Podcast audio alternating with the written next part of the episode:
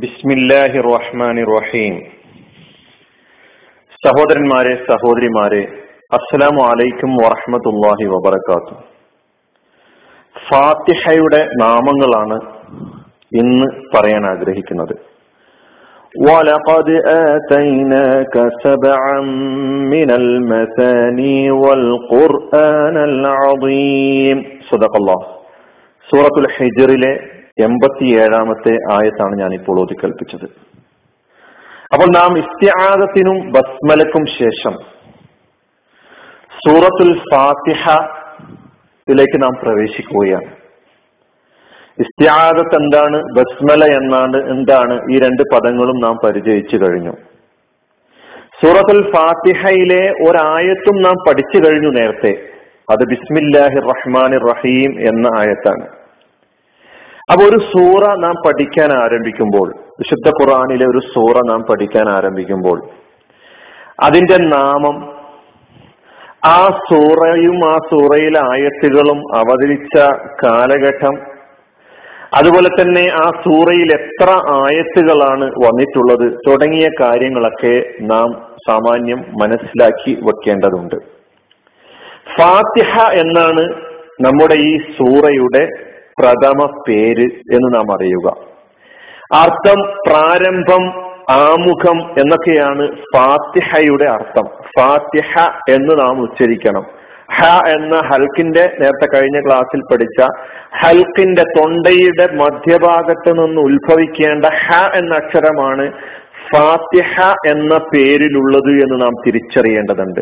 സാധാരണ ഫാത്തിയ ഫാത്തിയ ഫാത്തിയ എന്ന് പറയുന്ന സ്വഭാവം നമ്മിൽ പലർക്കുമുണ്ട് അത് തിരുത്തേണ്ടതുണ്ട്. ഫാത്തിഹയാണ്. അപ്പോൾ അർത്ഥം പ്രാരംഭം ആമുഖം എന്നർത്ഥം. പ്രാരംഭം അല്ലെങ്കിൽ ആമുഖം എന്ന് പറയുമ്പോൾ അത് അവതരണം കൊണ്ടല്ല നേരെ മറിച്ച് ക്രോഡീകരണം കൊണ്ടുള്ള ആദ്യത്തെ സൂറയാണ് സൂറത്തുൽ ഫാത്തിഹ. പ്രവാചകൻ സല്ലാ അലൈഹി സ്വലമക്ക് ആദ്യം അവതരിച്ച ആയത്തുകൾ ഏതാണെന്ന് നമ്മൾ പഠിച്ചിട്ടുണ്ട്. പ്രവാചകൻ സല്ലാ അലൈഹി സ്വലമക്ക് അവതരിപ്പിക്കപ്പെട്ട ഈ വിശുദ്ധ വേദഗ്രന്ഥമായ ഖുർആാനിന്റെ ക്രോഡീകരണം നിർവഹിച്ചത് ആരാണെന്ന് നമ്മൾ നേരത്തെ പഠിച്ചു കഴിഞ്ഞിട്ടുണ്ട്. അതുകൊണ്ട് ഞാൻ ആവർത്തിക്കാൻ ആഗ്രഹിക്കുന്നില്ല. നാം മനസ്സിലാക്കണം സൂറത്തുൽ ഫാത്തിഹ എന്ന് പറയുന്ന ഈ സൂറ സമ്പൂർണമായി അവതരിച്ച പരിപൂർണമായി ഒറ്റയടിക്ക് അവതരിച്ച സൂറയായിരുന്നു. അതുകൊണ്ട് തന്നെ വിശുദ്ധ ഖുർആാനിൽ ആദ്യമായി സമ്പൂർണമായി അവതരിച്ച സൂറ ഏത് എന്ന് ചോദിച്ചു കഴിഞ്ഞാൽ സൂറത്തുൽ ഫാത്തിഹയാണ് എന്ന് നമുക്ക് മനസ്സിലാക്കാൻ കഴിയും.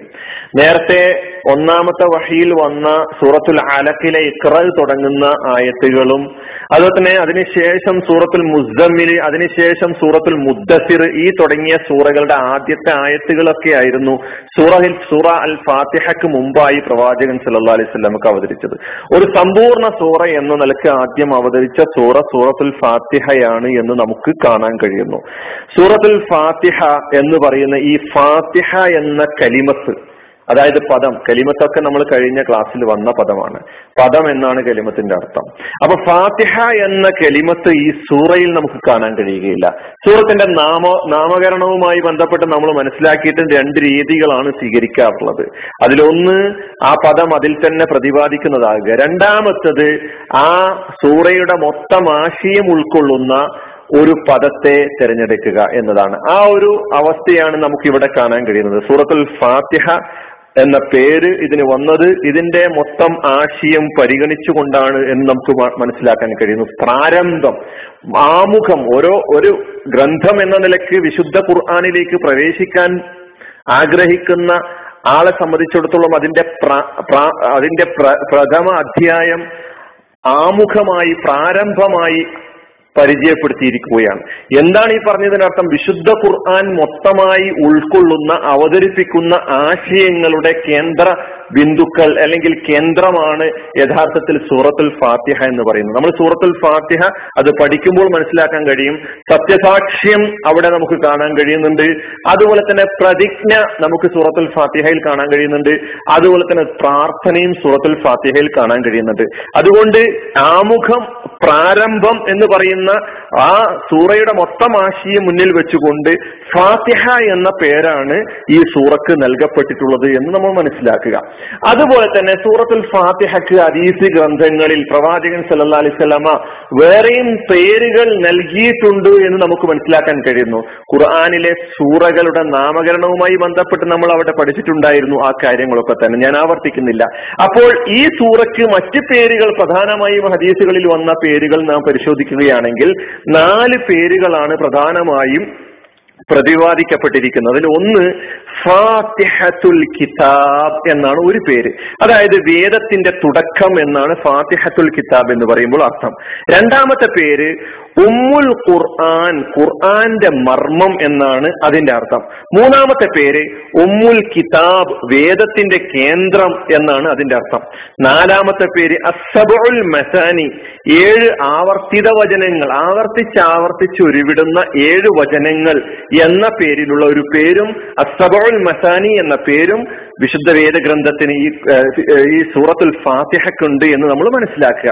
ഞാൻ ആദ്യം ഓതി വെച്ച ആയത്തിൽ ഈ ആവർത്തിക്കുന്ന ഏഴ് വചനങ്ങൾ എന്ന് പറയുന്ന ഈ പേരിനെ അനർത്ഥമാക്കുന്ന ഒരു പ്രയോഗം വിശുദ്ധ ഖുർആാനിലൂടെ തന്നെ അള്ളാഹു സുബാനു തന്നെ നൽകിയിരിക്കുന്നു. ഖുർആൻ ഈ സൂറത്തുൽ ഫാത്തിഹക്ക് നൽകിയ ഒരു പേര് നമുക്ക് അവിടെ കാണാൻ കഴിയുന്നു. സൂറത്തുൽ ഹൈജറിലെ എൺപത്തി ഏഴാമത്തെ ആയത്തിൽ അള്ളാഹു പറയുന്നു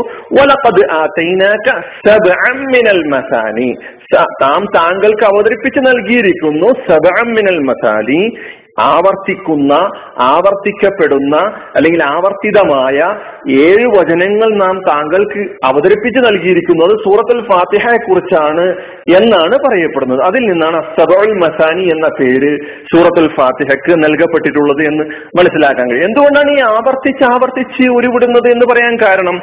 നിത്യജീവിതത്തിൽ ഒരു വിശ്വാസിയെ സംബന്ധിച്ചിടത്തോളം അവൻ നിർബന്ധം എന്ന നിലയ്ക്ക് പതിനേഴ് തവണ എങ്കിലും സൂറത്തുൽ ഫാത്തിഹ പാരായണം ചെയ്തുകൊണ്ടിരിക്കുകയാണ് അവന്റെ നമസ്കാരത്തിൽ.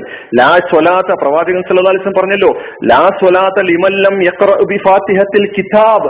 ഈ ഫാത്തിഹ പാരായണം ചെയ്യാത്തവരെ സംബന്ധിച്ചിടത്തോളം നമസ്കാരമില്ല എന്ന് റസൂലുല്ലാഹി സല്ലാഹു അലൈഹി തങ്ങൾ പറഞ്ഞതായിട്ട് നമുക്ക് കാണാൻ കഴിയുന്നു.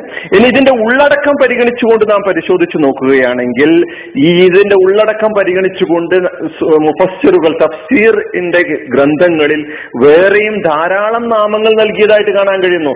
സൂറത്തു സ്വലാത്ത് നമസ്കാരത്തിന്റെ സൂറത്ത് എന്ന പേരിൽ സൂറത്തു സ്വലാത്ത് എന്ന പേര് നൽകിയിരിക്കുന്നു.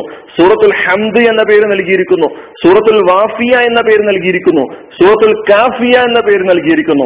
സൂറത്തുൽ കൻസ് എന്ന പേര് നൽകിയിരിക്കുന്നു. സൂറത്തു റുഖിയ എന്ന പേര് നൽകിയിരിക്കുന്നു. ഇങ്ങനെ ഈ ഒരുപാട് പേരുകൾ സൂറത്തുൽ ഫാത്തിഹയുമായി ബന്ധപ്പെട്ടതിന്റെ വിശദീകരണങ്ങളിൽ നമുക്ക് കാണാൻ കഴിയുന്നു. ഈ നാമങ്ങളെല്ലാം തന്നെ ഈ സൂറയുടെ പ്രാധാന്യത്തെയാണ് സൂചിപ്പിക്കുന്നത്.